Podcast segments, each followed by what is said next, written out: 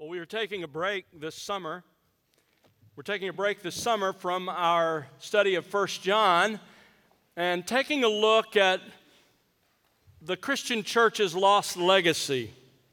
Webster defines a legacy as something that's been handed down from the past. Like when the Library of Alexandria was destroyed in 48 BC, the world lost thousands of years of human knowledge. The same thing has happened in the larger Christian church. Over the last 150 years or so, the Christian church has lost its rich legacy of knowledge and practice. As I mentioned last week, in some cases that's because of carelessness and neglect, but sadly in other cases it's an intentional abandonment of the legacy, the biblical legacy that has been received in exchange for some new idea, some new philosophy, some new approach. Many of you have come from churches here to Countryside where some or much of the Christian church's legacy has been lost. And so, as the elders and I discussed it, we felt it was important for me to address some of the basic elements of the church's legacy that have been largely lost in the contemporary evangelical church. I want us to look at them in order to develop a deeper and more profound appreciation for that legacy, but also to understand its biblical foundations, the biblical foundations of these concepts, so that we treasure them, we defend them, we benefit from them, and we pass them on to the next generation. Last week, we looked at the legacy of expository preaching. Today and the next couple of weeks, I want us to focus on the recovery of the legacy of music in worship. Wherever God's people are, they will sing. It's part of who we are. It's our spiritual DNA. It's the result of the presence of the Holy Spirit in our lives. I'm going to take today, Lord willing, and the next 2 Sundays to deal with this issue of music. Now, let me hasten to say that's not because music is some sort of a problem here at Countryside. By God's grace, we enjoy unusual unity on this issue, and by God's amazing and gracious providence, we also happen to have the best music director that there is. I mean that, yes. Seth really does a phenomenal job of choosing the best music from the past and today, leading us, leading the choir, leading the other vocalists, the musicians in music and worship, so that it's worship and not a performance. But although music is not a problem here, there are a couple of reasons that I want to spend significant time on this issue. Let me tell you what they are. First of all, many Christians have an unbiblical philosophy of music.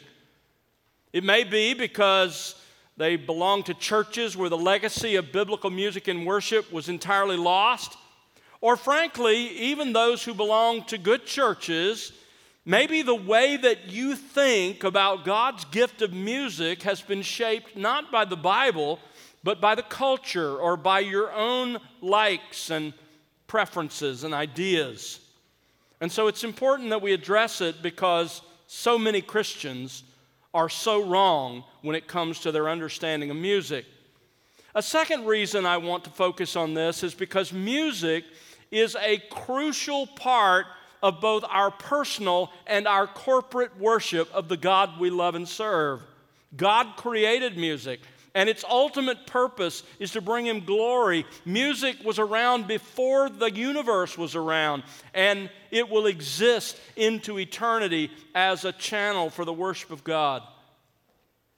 So I want us to study what Scripture teaches about music. Specifically, we're going to focus on music in worship. And as we look at what the Scripture teaches, we're going to gain several important insights into this issue of music and worship. That's where we're going today and the next couple of weeks.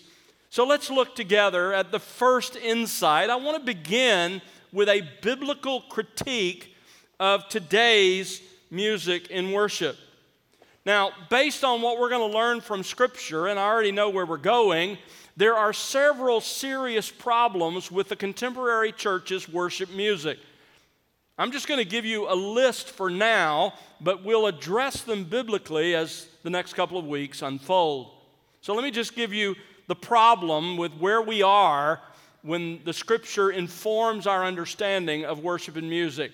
Here are some serious problems. Number one, music has become extremely divisive in the church.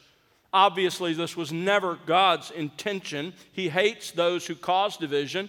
He hates division in His church. This happens between individual members in a local church. This division over music really happens over generational differences in the church. That's why some churches try to solve that by having a traditional service and a contemporary service. That doesn't solve the problem. It only further divides God's people. Between the members of the church and the church's leadership at times, this becomes an issue of conflict, and certainly between larger groups in evangelical Christianity. So it's become extremely divisive. That's a problem. The Bible does not in any way sanction division for division's sake, particularly when it comes to issues of taste. Obviously, if it's truth, and we'll talk about that, that's a different issue. A second biblical critique of music and worship is it often has poor quality poetry or music.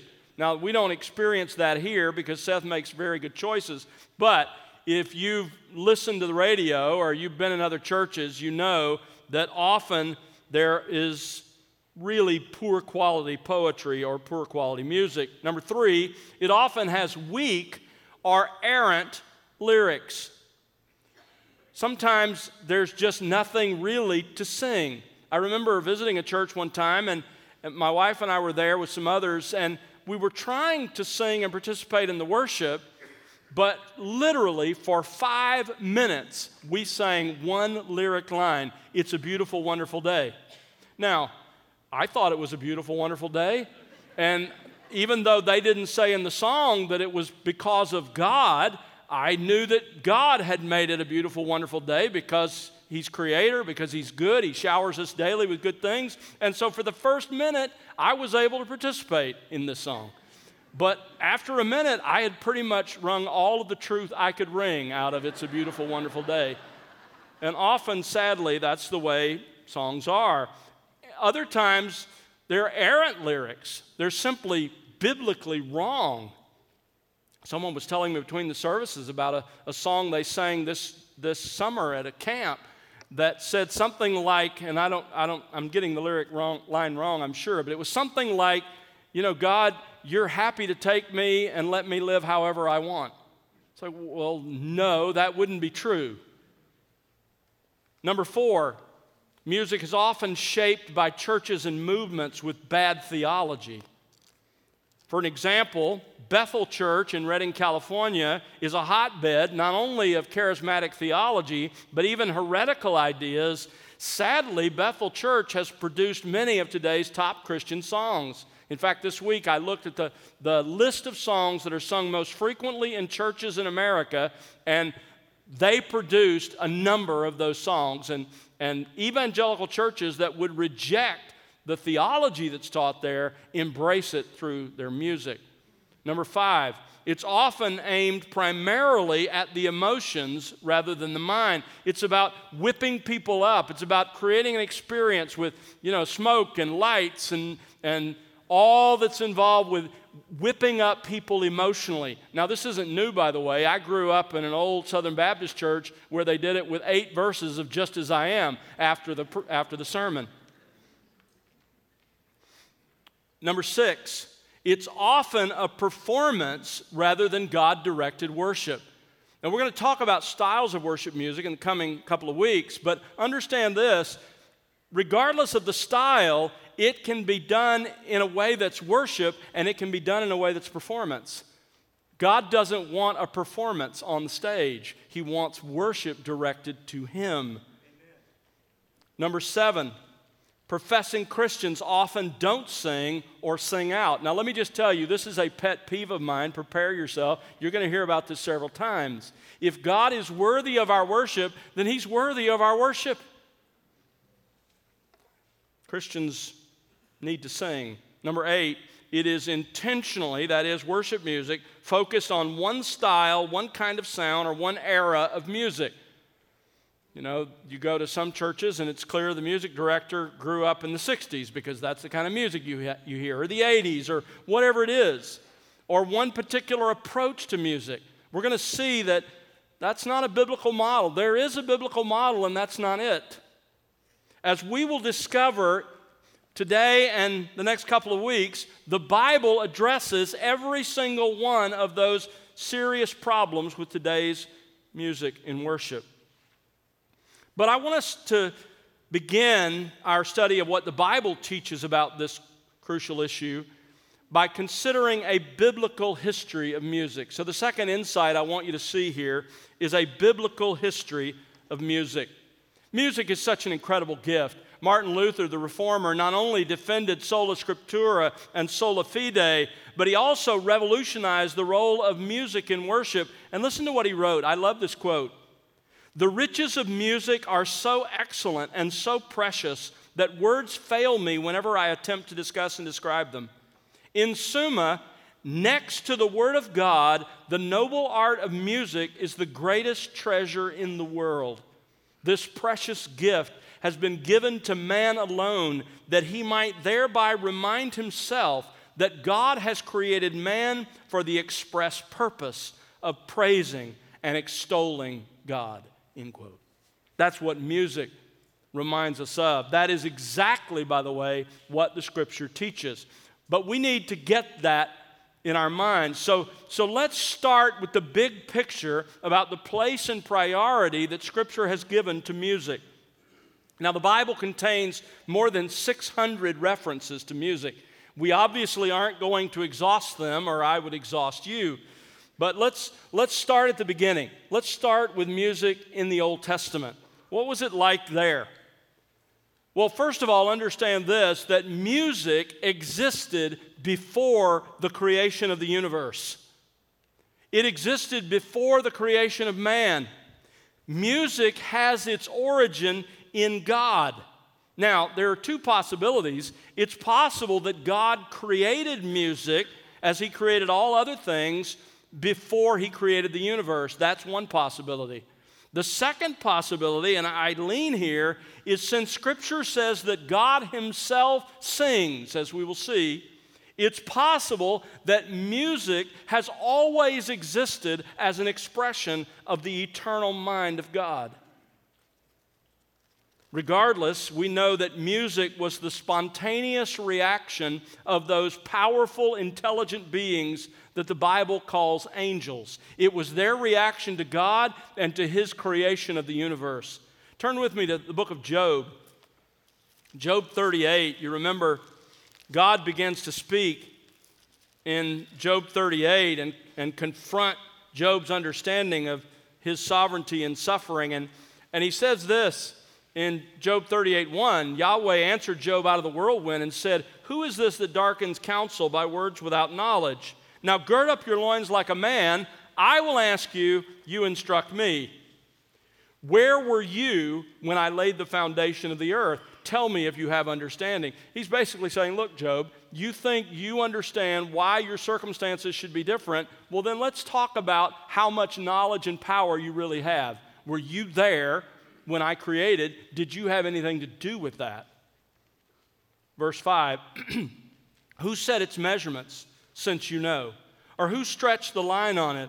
On what were its bases sunk? Or who laid its cornerstone?" Now notice verse 7. Remember, he's talking about the creation. And he says, at the creation, and God was there, obviously, to know, when the morning stars sang together, and all the sons of God shouted for joy. Now that expression, the sons of God, has already occurred in the book of Job. Back in chapter 1, verse 6, it refers to the angelic beings around the throne of God. And so what God is saying here is, when I created the universe, when I created the earth, the angels sang together and shouted for joy. Wouldn't you have loved to heard that song? So music was part of the expression of the angels' worship of God when he made the universe. But it wasn't long until music invaded human history as well. Moses describes the beginning of human music in the first book of the Bible. In Genesis chapter 4, you have a description of the origin of human society that followed the fall of man. Moses describes there two distinct societies, two distinct lines. One was the godly line of Seth, the other, the ungodly line of Cain. And out of Cain's family came secular society. Yet even in that sinful family and its descendants, you can see glimpses of God's common grace. And one of those is that God gave even fallen man the gift of music. Look at Genesis chapter 4, verse 21. And the previous verse was talking about Jabal, and then it says in verse 21, his brother's name was Jubal. Those of you who like to name your kids alike, you stand in a long tradition. Genesis 4. His brother's name was Jubal. He was the father of all those who play the lyre and pipe. In other words, Jubal is the human father of those who play the instruments and accompany music. One of Cain's descendants, as an expression of God's common grace to man, was the one who gave life to instrumentation. But music was also part of the godly line as well. Although there's no direct mention of music sung in the praise of God in the book of Genesis, the events of the book of Job occur during the same time period. And there we learned that the godly were singing about God. Turn to Job chapter 36. Job 36, verse 22. Behold, God is exalted in his power. Who is a teacher like him? Who has appointed him his way? And who has said, you have done wrong? Verse 24. Remember that you should exalt God's work, of which men have sung. So even early on in human history, the godly line, the line of Seth, was praising God in song. This became a normal part of the worship of God's people. When you come to the time of Moses, music begins to play a crucial role in the corporate worship of God's people. In Exodus chapter 15, you have the Song of Moses, sung by Israel, commemorating God's great deliverance at the Red Sea. There's a fascinating passage I wish I had time to take you to in Deuteronomy 31, where you have God commanding the people to memorize the Song of Moses. He's to teach it to the people. They're to learn it and sing it so that they remember the truth of what God has said. Even during the most difficult period of the Old Testament, the time of the Judges, when there was no king in Israel, but everyone did that which was right in his own eyes, there was music that was addressed to God. In Judges chapter 5, you have Deborah's song of praise. In 1 Samuel 2, you have Hannah's song of praise about the birth of Samuel. But then you come, after the Judges, to the richest time of Old Testament hymnody and songs of worship, and that's the period of the monarchy, specifically the time of David and Solomon. We are even introduced to David in 1 Samuel 16:18 in this way. One of the young men said, behold, I have seen a son of Jesse the Bethlehemite, this is David, who is a skillful musician. The very first thing he thought of when he thought of David was he is a skilled musician, a mighty man of valor, a warrior, one prudent in speech, and a handsome man, and Yahweh is with him. As you know, David was the great psalmist of Israel and wrote many of the psalms that are in our Psalter. But when David became king, he also identified 4,000 Levites who were responsible for music at the tabernacle. In a later generation, that same group became responsible for the music and the worship at the temple. David himself wrote 74 of the Psalms that are in the collection of the Psalter that we have, most of them in books 1 and 2 of the 5 books of Psalms. His son Solomon wrote 1,000 songs, according to 1 Kings 4, but only two of his psalms are recorded in the Psalter, Psalm 72 and Psalm 127. So this was the great high point for songwriting in the worship of the Old Testament. But the same thread of spiritual songs can be traced throughout the rest of the Old Testament. Scholars believe that Ezra the scribe wrote a number of the 48 anonymous psalms that are in the book of Psalms. Of course, there were other authors, and it's likely that the book of Psalms was completed in its current form under the direction of Ezra in that same time frame. So hundreds of years of songwriting and song singing corporately among the people of God. Now, when you come to the New Testament, you find that music and worship was constantly present in the life of our Lord, and in several different ways. I don't know if you've thought about this, but there was obviously music at all of the feasts of Israel. There were songs that were sung at the feasts. We have an inspired record of one of those. You remember after the Passover celebration in Matthew 26:30, it says, after singing a hymn, that is Jesus and the 11, they went out to the Mount of Olives. And there were other songs connected to each of the feasts of Israel. In addition, there were songs of ascent that the pilgrims going to those feasts sang on the way and as they even entered the temple. Daily, there was music at the temple, morning and evening, accompanied by choirs and instruments. And every single Saturday of Jesus' life, think about this, every Sabbath, Jesus attended the synagogue, and part of the synagogue worship was singing and music. But Jesus was even more engaged in music than that, not just once a week. Since the Old Testament commands personal and private singing to God, and since our Lord perfectly obeyed God and kept all of his commands, we know that music was a daily part of our Lord's life. Jesus sang, and he sang all the time. Because of our Lord's example and the Scripture's clear commands, music also plays a crucial role in the life of the individual believer and in the New Testament local church. Now, we're going to consider this in depth during the rest of our time today and over the next couple of weeks, so I'll just mention it in this history. We'll come back and fill that in.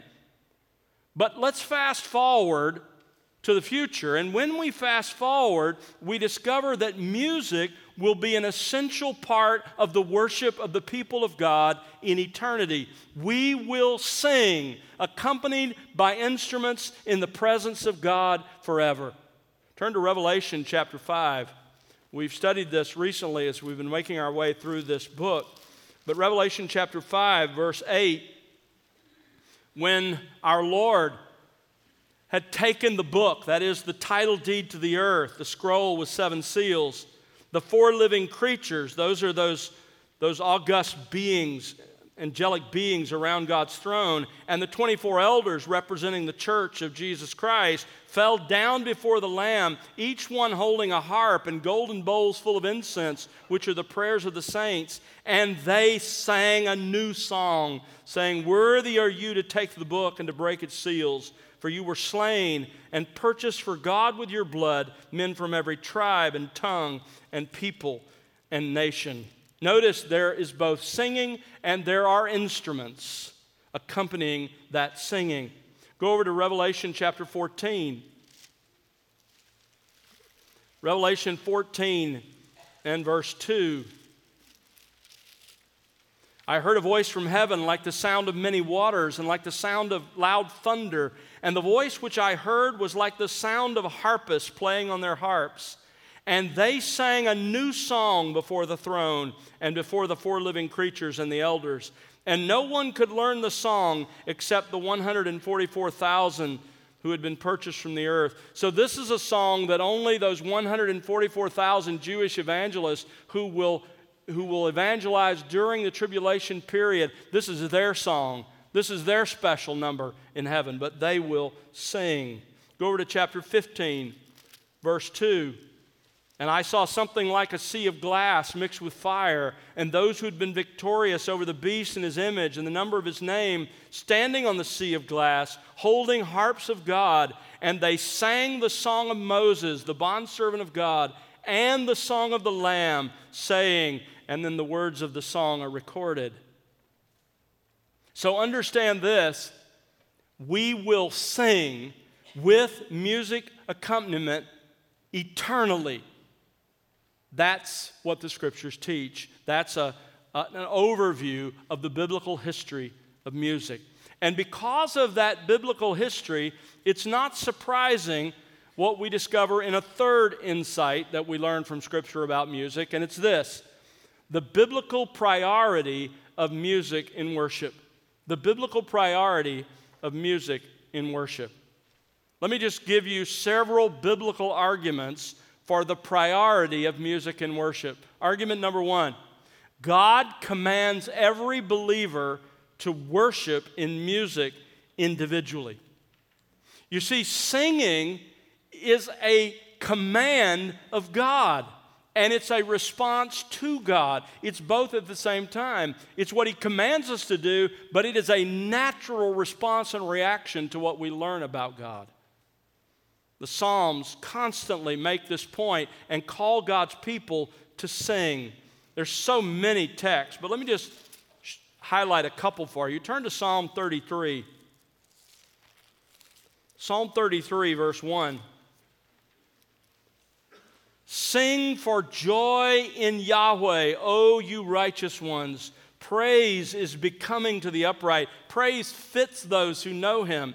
Give thanks to Yahweh with the lyre. Sing praises to Him with a harp of 10 strings. Sing to Him a new song. Play skillfully with a shout of joy, for the word of the Lord is upright, and all His work is done in faithfulness. So here we have the command to sing and to play instruments in the worship of God because of who God is, because He's worthy of this worship and praise. Turn over to Psalm 69. Psalm 69, verse 30. I will praise the name of God with song and magnify Him with thanksgiving. And watch verse 31. And it will please Yahweh better than an ox or a young bull with horns and hooves. In other words, listen, if I sing to God, if I praise God from my heart, it is a better and more acceptable sacrifice to God than if I lived in Old Testament times and offered an animal. It's exactly what Hebrews says, right? We offer the sacrifice of our lips, giving praise to His name. Turn over to Psalm 96. Psalm 96, verse 1. Sing to Yahweh a new song. Sing to Yahweh all the earth. Sing to Yahweh, bless His name. Proclaim good tidings of His salvation from day to day. Tell of His glory among the nations, His wonderful deeds among all peoples. Why? Because great is Yahweh and greatly to be feared, greatly to be praised.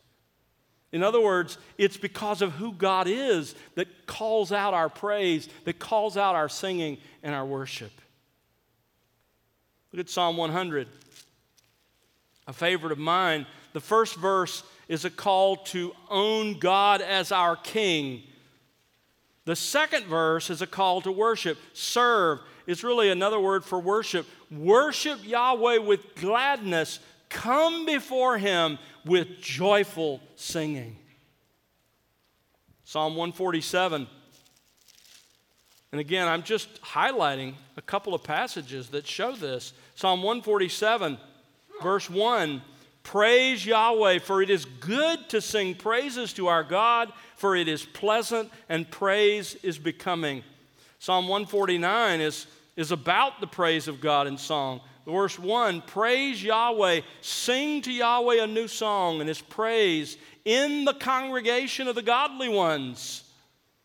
Verse 5, let the godly ones exult in glory, let them sing for joy on their beds. Notice there is a call to sing privately and individually and corporately with God's people. We are commanded to sing to our God in worship. Now, let me just say that we live in an audience-based entertainment culture. And there are too many churches where people just watch during the singing with their mouths closed. Now, that's true for a number of reasons. In some cases, it's because the music is a performance and they don't really want the people singing. Perhaps music and singing and its importance have never really been explained. Others, I think, sometimes choose not to sing because they say, you know, I just can't sing well, or music's just not my thing. In some cases, particularly with the younger set, it's just not cool. Listen, all of those reasons are totally unacceptable. The Bible commands all true believers to sing. So unless you have a physical issue, you can't sing that day or can't sing period because of some physical limitation, or you're being asked to sing something that's wrong, that's in error, you have to sing. Not singing otherwise is a sin because it's a direct disobedience to our Lord. It's a command. A second biblical argument for the priority of music in worship is this: a love for God-centered music is the fruit of being filled by the Spirit. Turn to Ephesians chapter 5. Ephesians chapter 5. The theme of the passage that begins in verse 15 of chapter 5 is if we're going to walk worthy of our calling, must walk in biblical wisdom. You remember the second half of Ephesians is about walking worthy of our calling. That's Ephesians 4:1. Well, one way to walk worthy of our calling is to walk in biblical wisdom. Look at verse 15. Be careful how you walk, not as unwise men, but as wise. And then the following verses explain how to walk in biblical wisdom. There are several ways spelled out here, but the last one, and the one to which Paul is building, is in verse 18. Do not get drunk with wine, for that is dissipation, but be filled with or by the Spirit. Now, this is another message, and in fact, if you weren't here when we worked our way through Ephesians, go listen. But let me just give you a summary. Being filled by the Spirit means not that you get more of the Spirit. If you're a Christian, you've got all the Spirit you're going to get. He indwells you. Being filled by the Spirit means that the Spirit so fills you with the Word of God, compare Colossians 3:16, He so fills you with the Word of God that the Word of God permeates, directs, controls your thinking, your attitudes, and your actions. So, be filled by the Spirit with the Word of God. That's the end of verse 18. Now in verse 19, Paul leaves that command and describes the consequences of being filled by the Spirit with the Word of God. There are consequences, just like there are effects of being under the influence of alcohol. There are effects of being under the influence of the Spirit. What are those effects? Well, they're spelled out in verses 19 to 21. Look at them with me. So he says in verse 18, and this is the main verb, be filled with the Spirit, and then you have several participles. Verse 19, speaking to one another in psalms and hymns and spiritual songs, singing and making melody with your heart to the Lord, always giving thanks for all things in the name of our Lord Jesus Christ, to God even the Father, and be subject to one another in the fear of Christ. Now, notice there are five participles there that modify the main verb, be filled. Verse 19, speaking, singing, making melody. Verse 20, giving thanks. Verse 21, being subject. Those participles explain the primary consequences of being filled by the Spirit with His Word. Really, there are three consequences. Verse 19, you have a love for God-centered music. Verse 20, you're characterized by a pattern of thankfulness. And verse 21, you have a heart of submission to human authority. Those are the inevitable results of being under the influence of the Spirit. So listen carefully. Where the Word is filling the heart under the influence of the Spirit, an inevitable consequence of that will be a love for God-centered music. This is a spiritual diagnostic. Ask yourself, do you daily love and enjoy worshiping God with God-centered music. To whatever extent you have to say no to that, understand that it's a spiritual diagnostic, and it's telling you one of two things. It's either telling you don't have the Holy Spirit, you don't know God, regardless of what you claim.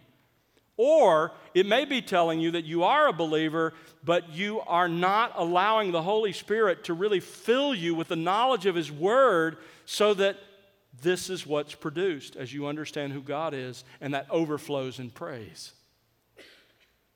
There's a third argument for the priority of music and worship, and it's that Christ commands the church to worship in music in its corporate worship. Now, let me just say that there is an increasing push today to incorporate secular music into the church's worship. In fact, over the last few years, churches have used everything from Coldplay to Van Halen, Creed, U2, AC/DC, Taylor Swift, and even Garth Brooks in the worship of the church. Right now, a pastor in our area is doing a series where each week he plays a secular song, and his sermon is trying to find the spiritual truth in that song. Now, why do we include music in our worship, and why don't we include secular songs? Well, there's one answer to both of those questions. It's the second commandment. You see, the second commandment teaches that God alone has the right to prescribe how we worship Him. Listen to Exodus 20, verses 4 and 5. You shall not make for yourself an idol or any likeness of what is in heaven above or on the earth beneath or in the water under the earth. You shall not worship them nor serve them. Now listen carefully. That is not a commandment not to worship other gods, because the first commandment is that commandment. You shall have no other gods before me. That's a commandment not to worship other gods. The second commandment, the one I just read, is a commandment not to shape your worship of the true God in the way you choose. Don't follow the culture around you. That's what they were tempted to do. All the people around ancient Israel, guess what? They had idols to represent their gods. Well, why can't we have an idol to represent our God? Which is, by the way, exactly what happened with the golden calf. They finished the golden calf, and what did they say? This is Yahweh your God who led you out of the land of Israel, of Egypt. God says, not only are you not to have any other gods, but you don't get to decide how to worship me. That's the second commandment. We only include certain elements in corporate worship based on what Scripture prescribes. Now, there was agreement among the reformers on this basic principle because it grew out of sola scriptura. The Bible is the ultimate and only authority in faith and practice. But although they agreed on sola scriptura, they disagreed on how that fleshed out in determining what elements should be included in worship. And the reason I mention it is this. Those two views from the Reformation are still very much alive and well today, and churches are shaped by them. What are those two views? Well, the first view is that of the Lutherans and the Anglicans, who joined with the Roman Catholics in embracing what was called the normative principle. The normative principle teaches that whatever Scripture does not explicitly forbid is acceptable in worship. In other words, the normative principle asks this: does Scripture forbid this practice in worship? And if the Scripture doesn't explicitly forbid it, then it's okay. Do what you want. Others, the Reformed, embraced the opposite position called the regulative principle.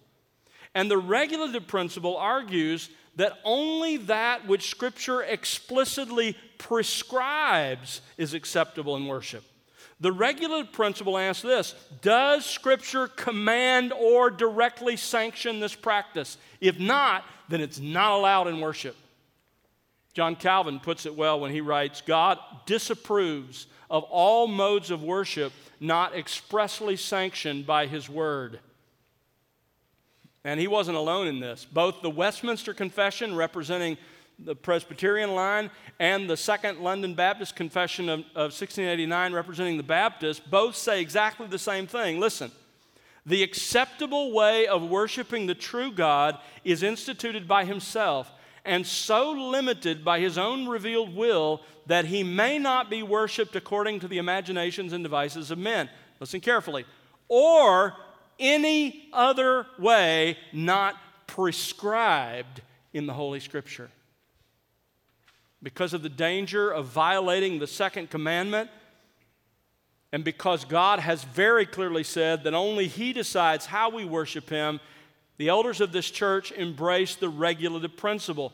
That means our corporate worship, everything after the announcement you heard this morning, everything from that moment until our service is over, happens because God has commanded us to do these things. Our corporate worship includes only 7 elements, the 7 that God has prescribed in His Word.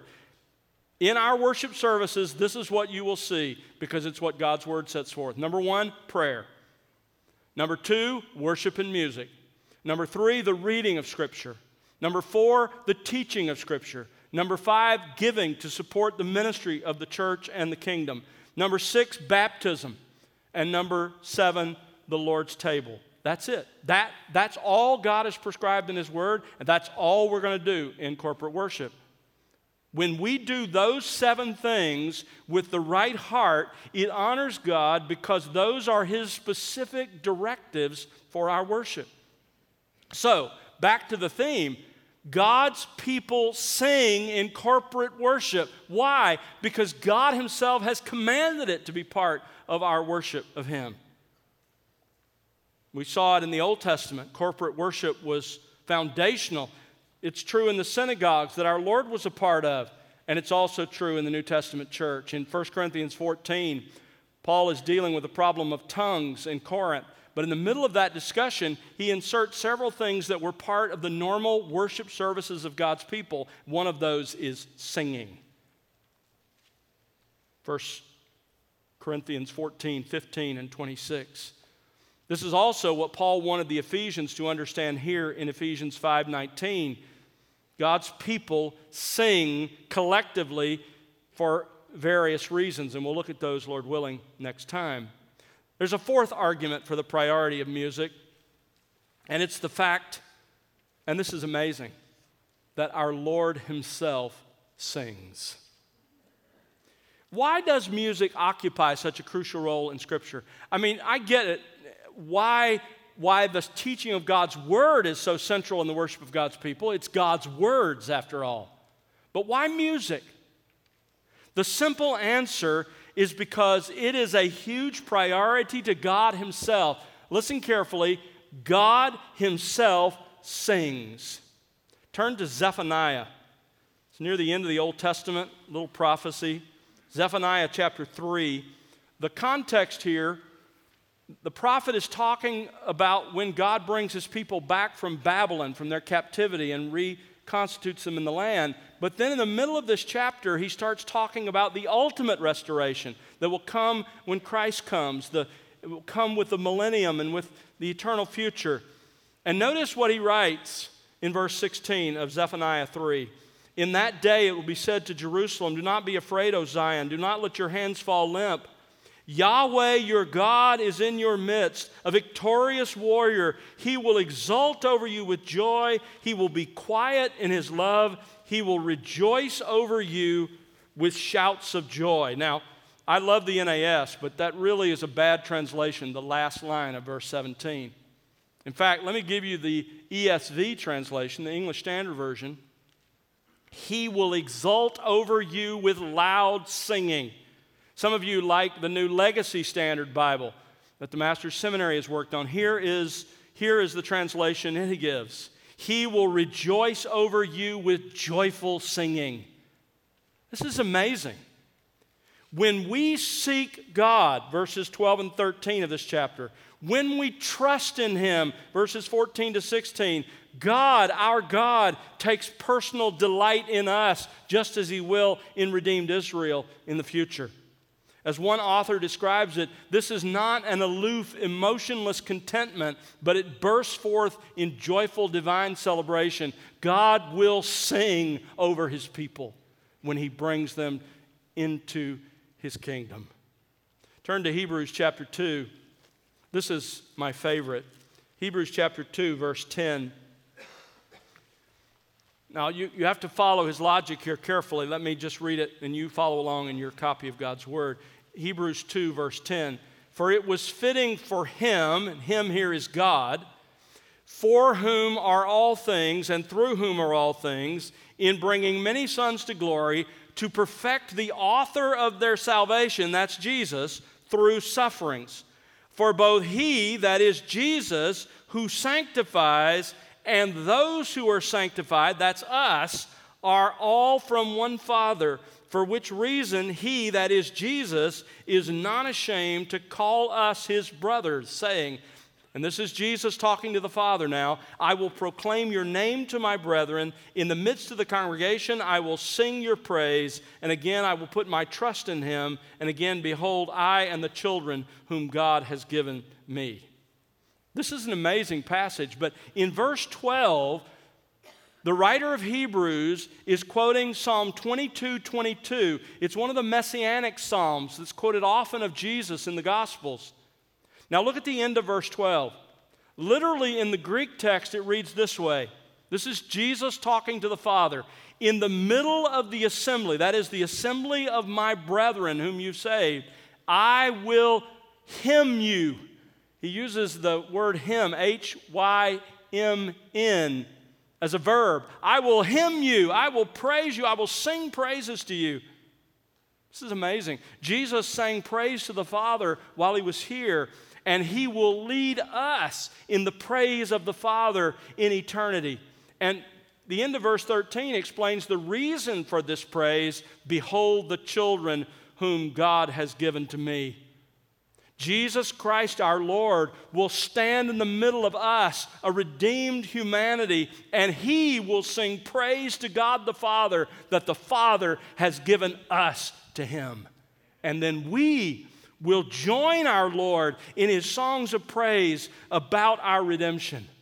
It's no wonder that our redemption is one of the primary reasons for our songs now as well. Folks, our God sings. Do you? Do you love God-centered music? Do you find yourself singing praise to God privately and personally?